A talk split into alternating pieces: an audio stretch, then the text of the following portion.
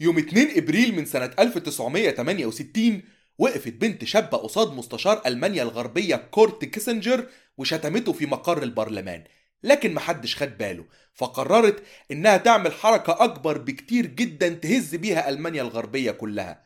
يوم 7 نوفمبر من نفس السنة راحت تحضر مؤتمر تابع للحزب المسيحي الديمقراطي وهو حزب المستشار وهناك انتحلت هوية مراسلة صحفية وتسللت بين الحضور لغاية ما وصلت للكرسي اللي قاعد عليه وفجأة ضربته بالقلم على وشه.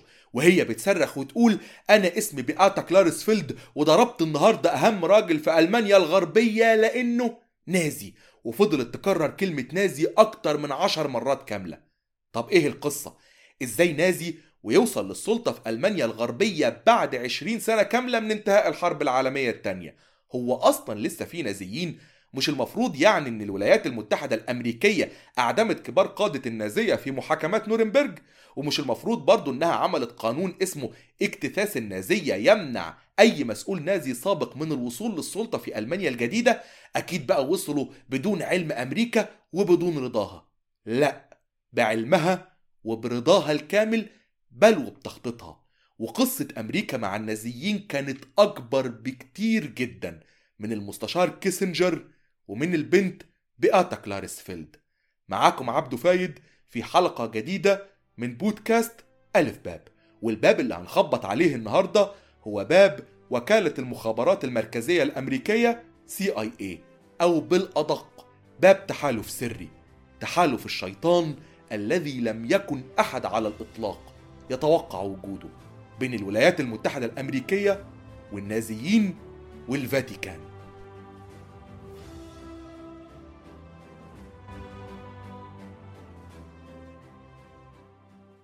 بطل القصة هو مجرم مختل بمعنى الكلمة واسمه كلاوس باربي. وده كان من رجال قوات ال SS وهي الفرقة النازية الشرسة التي تتولى مهام تنظيف الأرض بعد حملات القصف الجوية المكثفة التي كان يشنها هتلر على الدول المحتلة. باربي بدأ حياته كده ضابط صغير فودوه لقرية هولندية اسمها فيرينجر وهناك استخدم القرية دي كمعمل تجارب لأساليبه في استجواب وتعذيب وقتل المعتقلين السياسيين. بس لا كان بيعذب ولا حتى بيقتل بإيده. كان مربي كده قافلة وقطيع من الكلاب الألزاسية الشرسة وبيسلطها على الناس تاكلهم أحياء. في يوم واحد بس الكلاب دي كلت 420 شخص أحياء.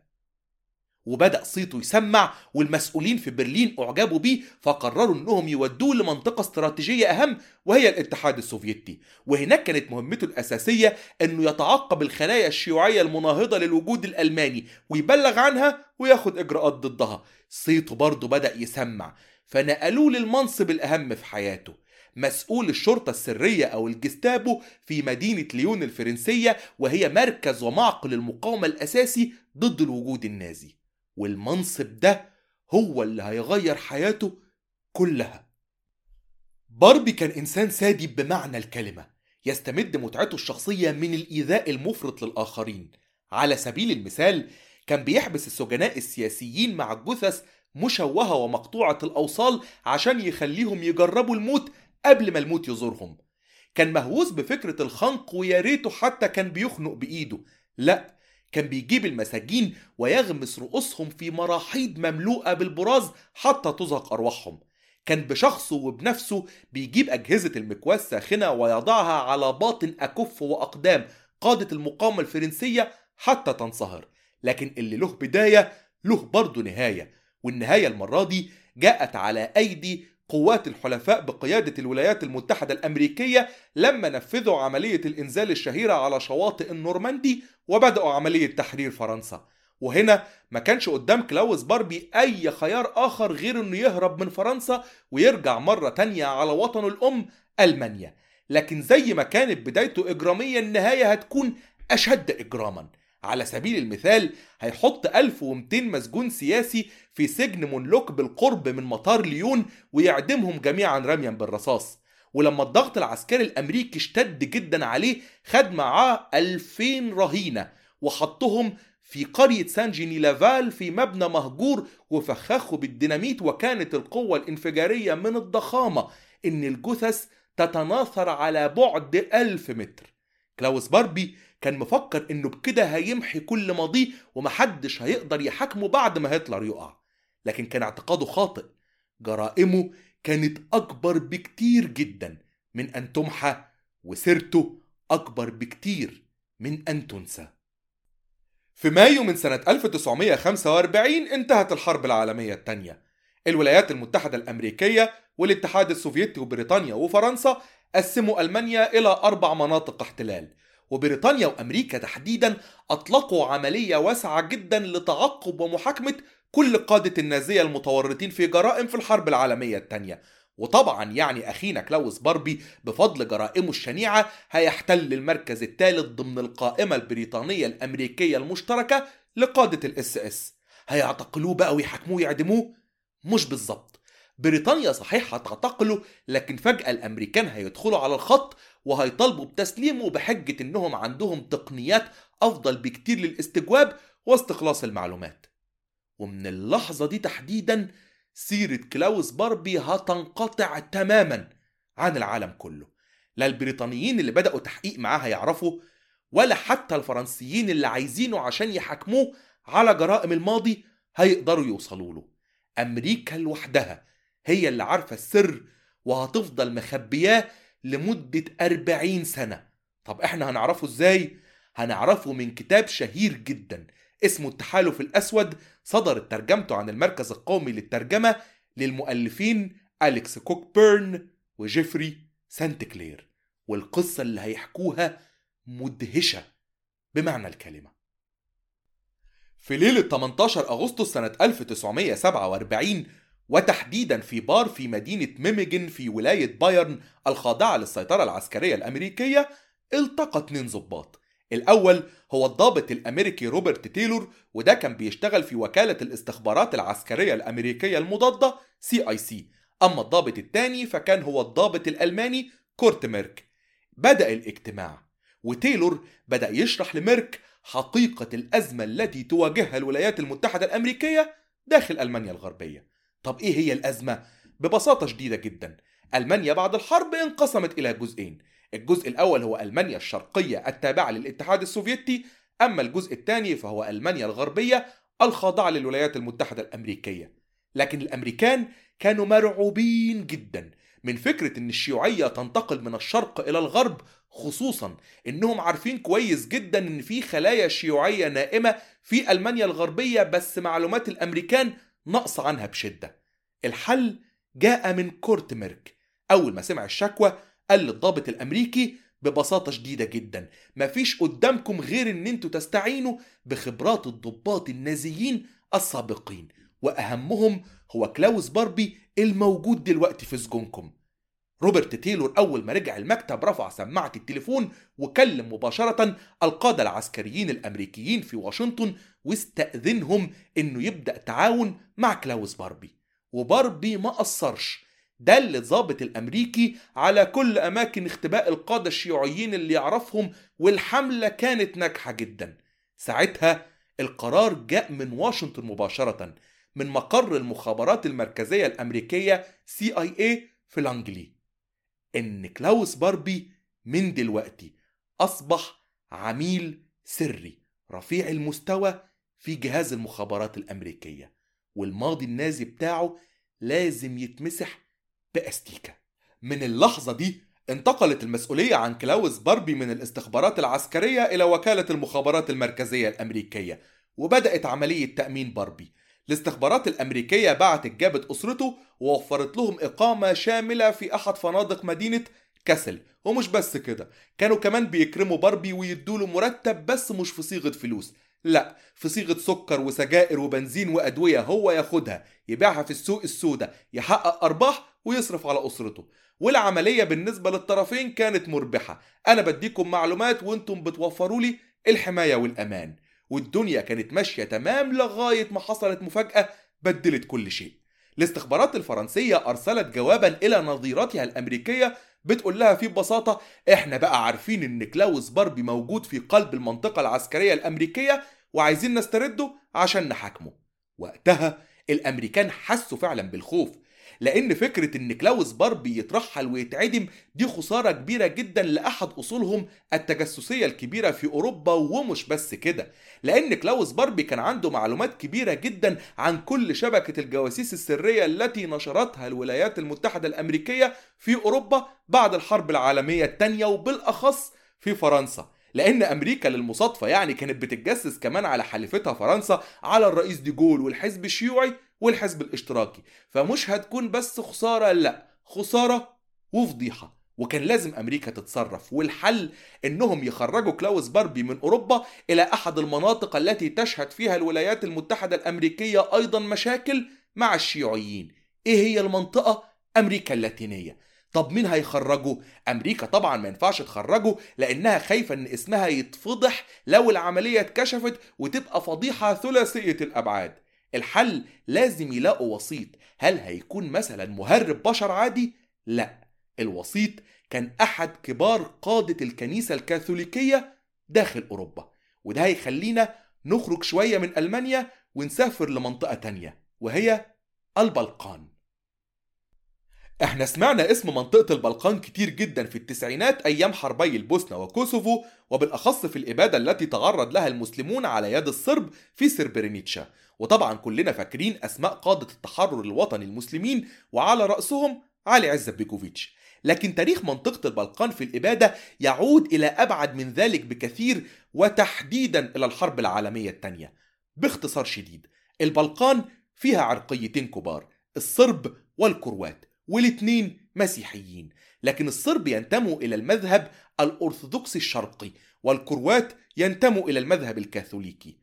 في الحرب العالمية الثانية حكم كرواتيا نظام فاشي موالي لهتلر وموسوليني. وكان هذا النظام اسمه الأستاتشي ويحكمه ديكتاتور اسمه أنتي بافيليتش أنتي بافيليتش كان متطرف في مسيحيته الكاثوليكية وكان عايز يحول كرواتيا كلها والبلقان إلى أمة كاثوليكية ملتزمة. فبدأ حملة تصفية شرسة ضد الصرب راح ضحيتها ما يزيد عن 320 ألف إنسان. مين بقى اللي كان بيدعم الدكتاتور أنتي بافيليتش في الإبادة؟ الإجابة هي أكبر قلعة كاثوليكية في العالم الفاتيكان الفاتيكان أرسل أحد كبار القساوسة إلى كرواتيا وهو الأب كرونوسلاف دراجانوفيتش وده كان مسؤول عن التوعية الروحية للجنود الكروات بالإضافة إلى توطين الكروات في المناطق التي يهجر منها الصرب بس كده لا كان مسؤول عن مهمة تالتة وهي غسيل الأموال. ياخد الذهب والفلوس الغرقانين في دم الصرب ويغسلهم في أنشطة مشروعة. طب إزاي؟ هو كان رجل أعمال؟ لا. رجل الأعمال الأكبر هو الفاتيكان اللي كان عنده حصة حاكمة في أحد أكبر البنوك الإيطالية وهو بنك الأمبروزيانو. الفلوس تروح هناك تتغسل باسم الصليب وتخرج زي الفل. بالمناسبة يعني بنك الأمبروزيانو هيكون حديث الصحافة العالمية سنة 1982 لما تنكشف صلاته بغسيل أموال عصابات المخدرات الكولومبية في كالي. ومدير البنك روبرتو كالفي هيقتل وهيلاقوه مشنوق تحت كوبري. ودي قصة كبيرة جدا هنحكيها في حلقة تانية. لكن المهم سنة 1945 هيسقط نظام الأستاتشي بعد نهاية الحرب وهيحصل جيرانه في ألمانيا وإيطاليا. يعمل إيه بقى الأب دراجانوفيتش؟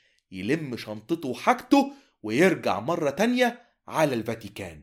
يكتفي بقى بالجرايم اللي عملها قبل كده ويسكت؟ بالتأكيد لا.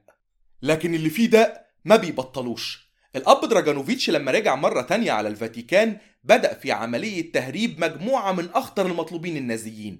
كان من أبرز الأسماء اللي هربها الكولونيل النازي هانز رودل. وداه على الأرجنتين وهناك أصبح الساعد الأيمن للدكتاتور خوان بيرون وساعده في بناء القوة الجوية الأرجنتينية. أما الاسم الثاني فكان الدكتور كارل فيرنت وهو طبيب عديم الرحمة. كان مشهور بإجراء عمليات الإخصاء الكيميائي على المساجين السياسيين في أوروبا. وبرضه راح على الأرجنتين وأصبح رئيس هيئة الصحة العامة في العاصمة بوينس آيرس. مين بقى اللي كان شايف كل ده ومبسوط جدا؟ الاستخبارات الأمريكية. اتنين من ضباط ال CIA وهما بول ليون وجيمس ميلانو التقوا بالأب دراجانوفيتش وطلبوا منه تهريب كلاوس باربي إلى أمريكا اللاتينية بنفس الطريقة. والأب دراجانوفيتش ما كدبش خبر. خد كلاوس باربي من إيده وداه على منزل آمن أو safe house في العاصمة النمساوية فيينا وقال له قدامك سنة واحدة بالظبط ومطلوب فيها منك إنك تتعلم اللغة الإسبانية بكفاءة شديدة. والحاجة التانية إنك تخترع لنفسك كده هوية مزيفة وتندمج في المجتمع النمساوي على سبيل التجربة. ومن يعني سخريات القدر إن كلاوس باربي لما جه يختار لنفسه اسم جديد اختار كلاوس ألتمان. ألتمان كان لقب أحد ضحايا اللي قتلهم خنقا في مدينة ترير. وطبعا وظيفته المزيفة كانت ميكانيكي. وبعد سنة واحدة بالظبط جاله تاني الأب دراجانوفيتش واداله 8000 دولار وخده من إيده وحطه على متن سفينة طالعة من أحد الموانئ الإيطالية على فين يا أبونا؟ على الأرجنتين زي اللي سبقوني؟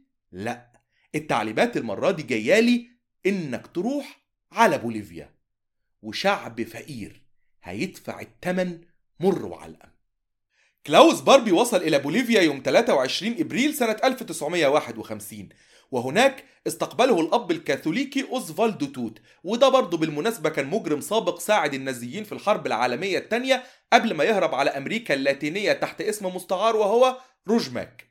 المهم أخينا أوزفالدو توت بما إنه قديم يعني في بوليفيا ويعرف كل طرقها ومسالكها فهو قام بمساعدة كلاوس باربي على بداية حياته العملية داخل بوليفيا. خد وداه لمنطقة نائية اسمها سانتا كروز وقال له تقعد هنا سنة سنتين ما تتحركش وتشتغل في المحل ده. محل تقطيع أخشاب الأشجار. وبالفعل كلاوس باربي نفذ تعليماته. سنتين من الخمول وبعدين قرر إنه يخرج من المنطقة النائية دي إلى العاصمة البوليفية ويختلط بالدوائر الأجنبية.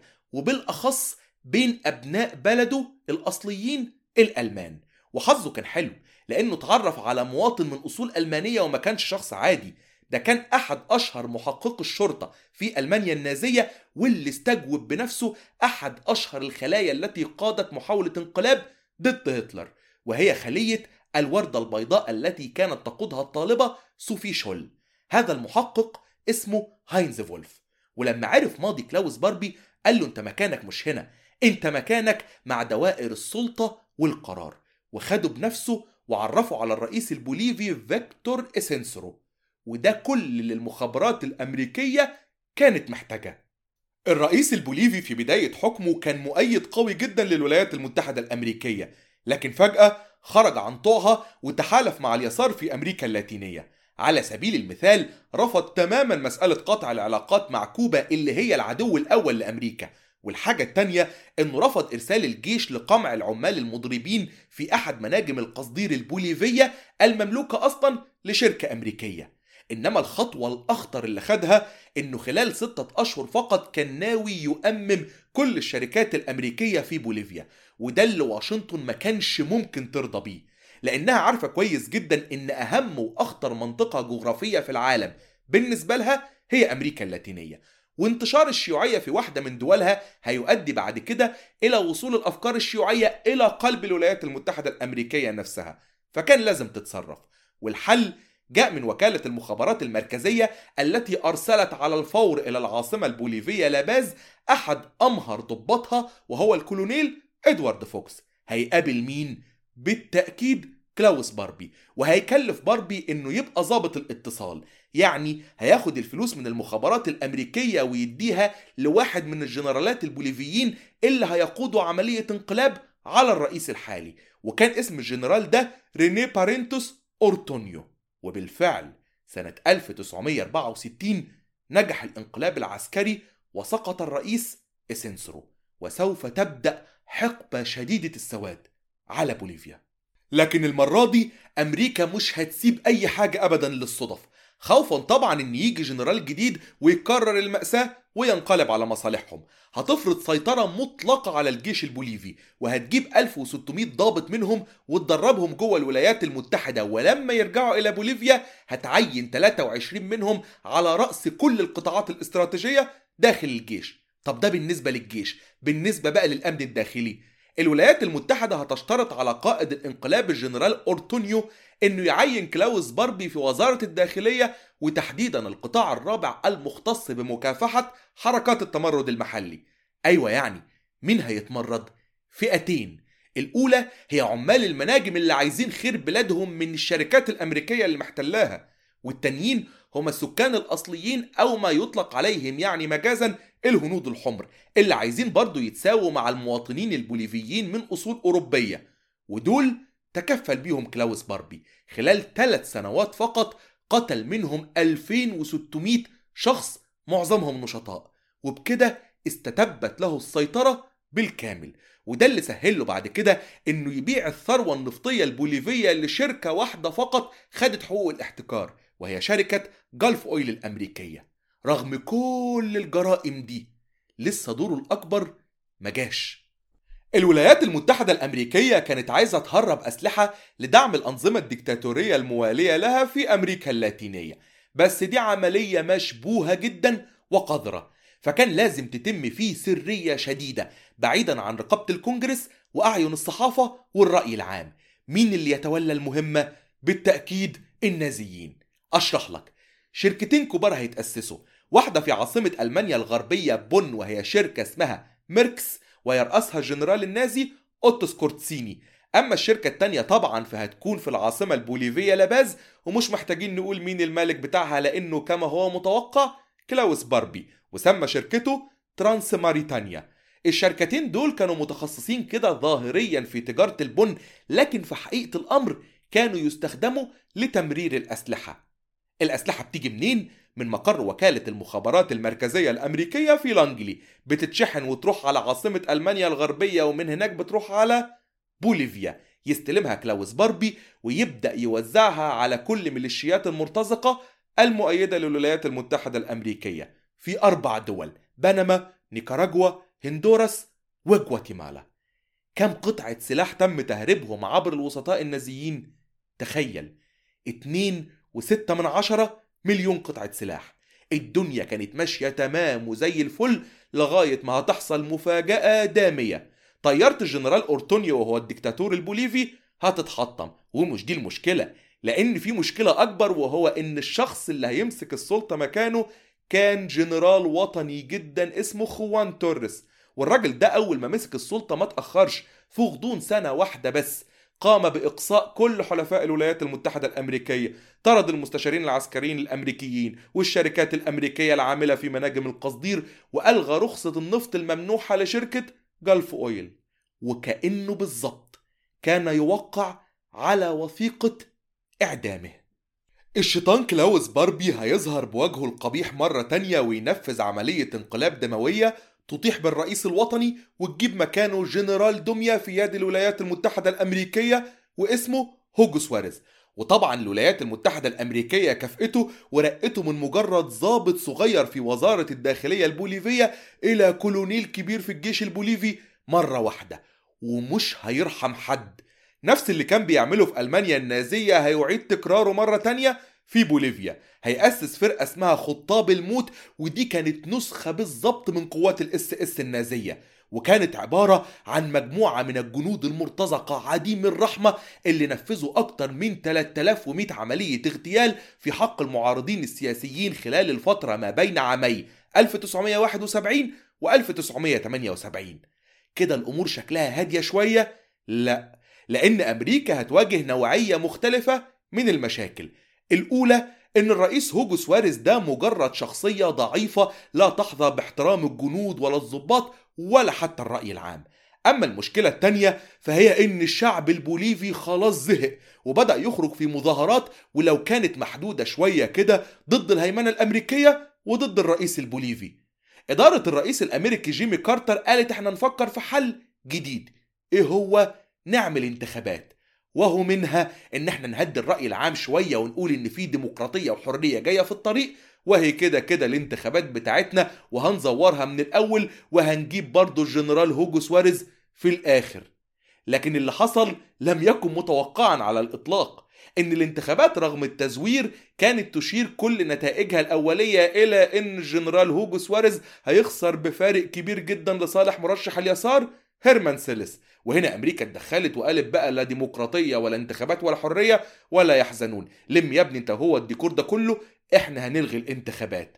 لكن اللي أمريكا ما عملتش حسابه هو رد فعل الشعب البوليفي اللي خرج لمدة سنتين كاملين في مظاهرات كاسحة لم تنقطع. والرد الأمريكي عليهم هيكون مدمر بمعنى الكلمة. كلاوس باربي بدأ حملة لإشاعة الرعب في كل أرجاء بوليفيا. ليلة 17 أغسطس سنة 1980 انطلقت فرقة خطاب الموت وبدأت في إغلاق الجامعات وتفجير الصحف وكذلك احتلال مقرات كل النقابات العمالية. والأهم إنهم اعتقلوا أهم زعيم سياسي معارض في بوليفيا وهو القائد العمالي مارسيلو كيروجا. يعملوا فيه إيه؟ يحرقوا أعضاءه التناسلية ويقطعوا إيديه ورجليه وبعدها يحرقوه حيا. والمرة دي كلاوس باربي لن يكتفي لنفسه بمنصب ضابط صغير كده في وزارة الداخلية ولا حتى كولونيل كبير في الجيش البوليفي لا. سيتولى بنفسه مهام قيادة مديرية الأمن الداخلي عشان يطبق كل استراتيجيات الرعب اللي هو عايزها. وبدأ بالفعل في اعتقال أزيد من عشرين ألف معارض سياسي. ومصيرهم كان مشابه لمصير المعارضين السياسيين في الأرجنتين اللي هو إيه يعني؟ بيحطوهم في الطيارات الهليكوبتر ويرموهم من ارتفاع 2000 و 3000 قدم جوه الغابات ويموتوا أحياء. لكن المختلف عن كل مرة هو التمن اللي طلبه كلاوس باربي من الأمريكيين أنا بقى لا عايز سلطة ولا ثروة ولا مناصب أنا عايز حاجة واحدة بس ثمنا لخدماتي اللي هي إيه؟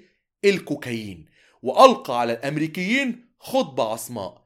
ده أنا اللي بحكم البلد من 40 سنة وأنا اللي بقمع كل حركات التمرد وأنا اللي أمنت لكم كل ثروات بوليفيا من المنجنيز ومن القصدير ومن البترول.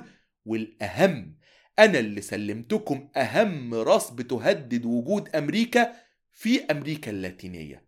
من هي الراس اللي سلمها؟ تشي جيفارا. مدير وكالة المخابرات المركزية الأمريكية ريتشارد هيلمز كان عنده معلومات خاطئة تماما بشأن تشي جيفارا. كان يعتقد أن الزعيم الكوبي فيديل كاسترو قام بتصفية تشي جيفارا في أحد الخلافات السابقة بينهما.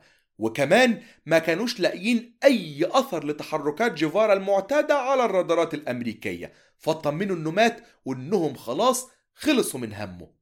لكن فجأة هتيجي معلومات مختلفة تماما من كلاوس باربي. هيرفع سماعة تليفونه ويكلم مقر قيادة ال CIA في لانجلي ويقول لهم المفاجأة إن تشي جيفارا ما يزال حيا. وإنه فقط هاجر من بوليفيا إلى إفريقيا وتحديدا إلى دولة زائير اللي هي اسمها دلوقتي بالمناسبة الكونغو الديمقراطية وقاعد يدرب العمال والفلاحين على تكنيكات لمقاومة استبداد الدكتاتور موبوتو. وبعد شهور تانية رجع باربي وبلغ الأمريكان إن تشي جيفارا رجع إلى بوليفيا ومستقر في الجبال عشان ينظم حركة تمرد بين الفلاحين ضد الجيش البوليفي. وده كل اللي ال CIA كانت محتاجاه. معلومات من كلاوس باربي عن التحركات الميدانية لتشي جيفارا ياخدوها ويسلموها لقيادة الجيش البوليفي وتحديدا إلى جنرال دموي اسمه أوباندو كانديا. وللأسف الشديد كانديا بنفسه هو اللي هيقتل تشي جيفارا وهيقطع كف إيده وياخده كتذكار. وكمان هيهدي الضابط الأمريكي المسؤول عن العملية في واشنطن واسمه فيليكس رودريجيز ساعة جيفارا وآخر كيس تبغ كان معاه. وبكده قدر كلاوس باربي إنه يقنع الأمريكان باحقيته في تجارة الكوكايين سواء مع الكولومبيين أو في إقامة معامل داخل بوليفيا لتصنيعه.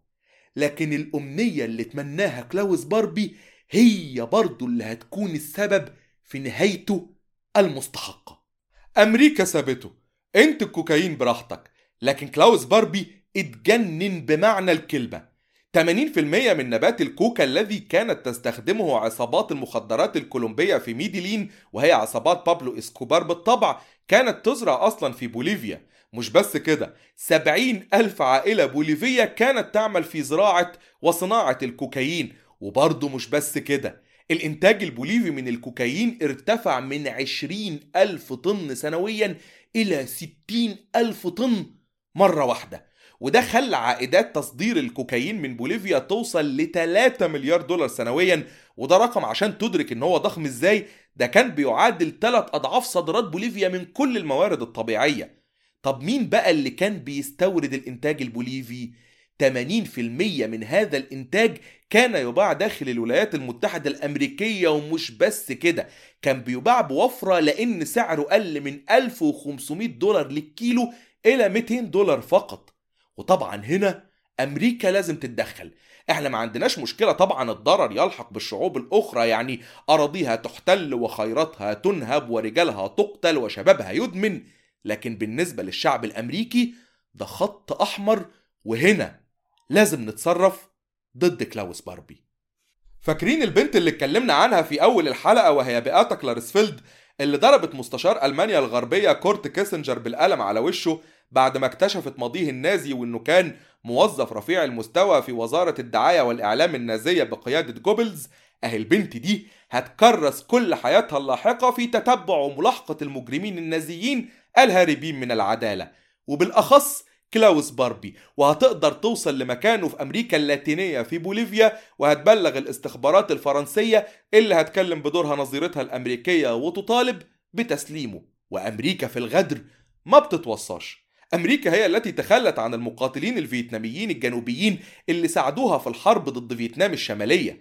أمريكا بعد كده هي اللي تخلت عن الخونة من سكان لاوس اللي ساعدوا السلطات الأمريكية في قصف بلدهم لاوس بأكتر من 2.5 مليون طن متفجرات في أكبر قصف جوي عرفه البشر في تاريخه في القرن العشرين. وسابتهم مرميين في الكهوف والجبال وحتى الآن المتبقي منهم على قيد الحياة وأولادهم وأحفادهم عاجزين إن هم يخرجوا ويندمجوا مرة تانية في الحياة بعد نص قرن من العزلة. وطبعا محدش فينا هينسى المناظر اللي شفناها من سنتين في أفغانستان لما الناس تعلقت في ذيول الطيارات الأمريكية. وكلاوس باربي مش هيكون استثناء عن الغدر الأمريكي برجالتهم بعد ما يختموهم. وسنة 1983 هيسلموه لفرنسا اللي هتحاكمه وهيتسجن مدى الحياة وحتى وفاته في نفس السجن الذي قتل فيه أسطورة المقاومة الفرنسية جان مولان في ليون. وبكده تكون قصة كلاوس باربي كمجرم انتهت لكن قصته كانت دايما أكبر منه بكتير جدا. قصة كلاوس باربي هي القصة الأمريكية الكلاسيكية. قصة أمريكا التي تدعم جهارا نهارا في الإعلام وكل صباح الديمقراطية وفي الليل وفي الخفاء تجهض أي شكل ديمقراطي في أي دولة في العالم ممكن يؤدي إلى عملية سياسية تعارض المصالح الأمريكية. والقصة بس بالمناسبة مش هي كورت كيسنجر في ألمانيا الغربية أو كلاوس باربي في بوليفيا لا السجل الأمريكي حتى في أوروبا. أكبر من كده بكتير. يعني على سبيل المثال أمريكا هي التي دعمت انقلابا عسكريا شهيرا في اليونان سنة 67 فقط لأنها عايزة تجهض وصول اليساريين إلى السلطة.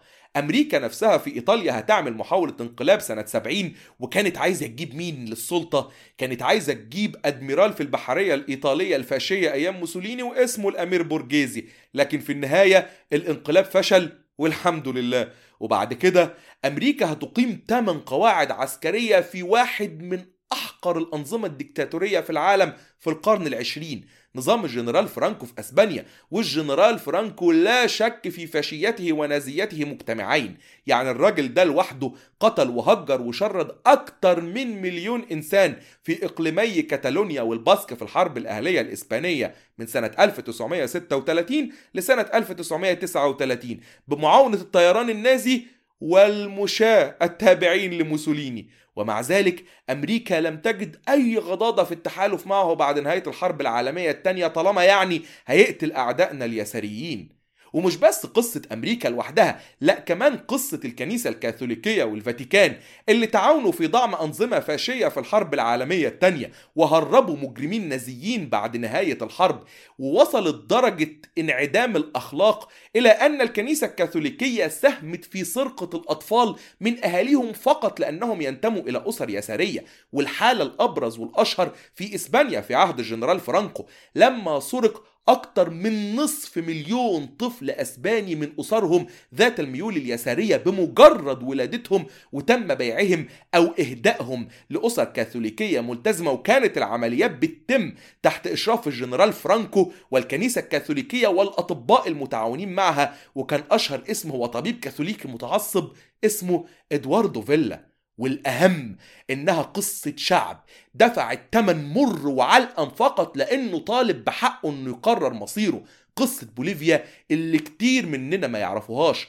بوليفيا واحدة من أفقر دول أمريكا اللاتينية رغم ثرائها. بوليفيا اللي كان ممكن تتحول إلى واحة غناء لكنها تحولت إلى مقر لإنتاج المخدرات.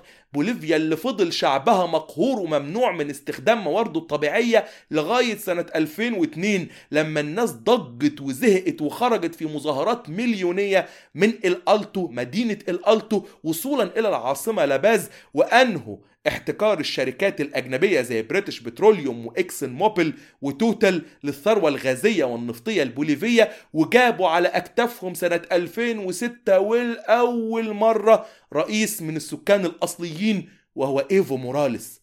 القصة كلها هي قصة الولايات المتحدة الأمريكية قصة الخير والديمقراطية لينا والشر والديكتاتورية والطغيان والقهر للآخرين طالما مصالح أمريكا محفوظة ولو على جثث الملايين ورقاب الملايين. كنت معاكم عبدو فايد من بودكاست ألف باب. لو الفيديو عجبك ما تنساش تضغط like و subscribe وتفعل زر الجرس عشان يوصلك كل جديد.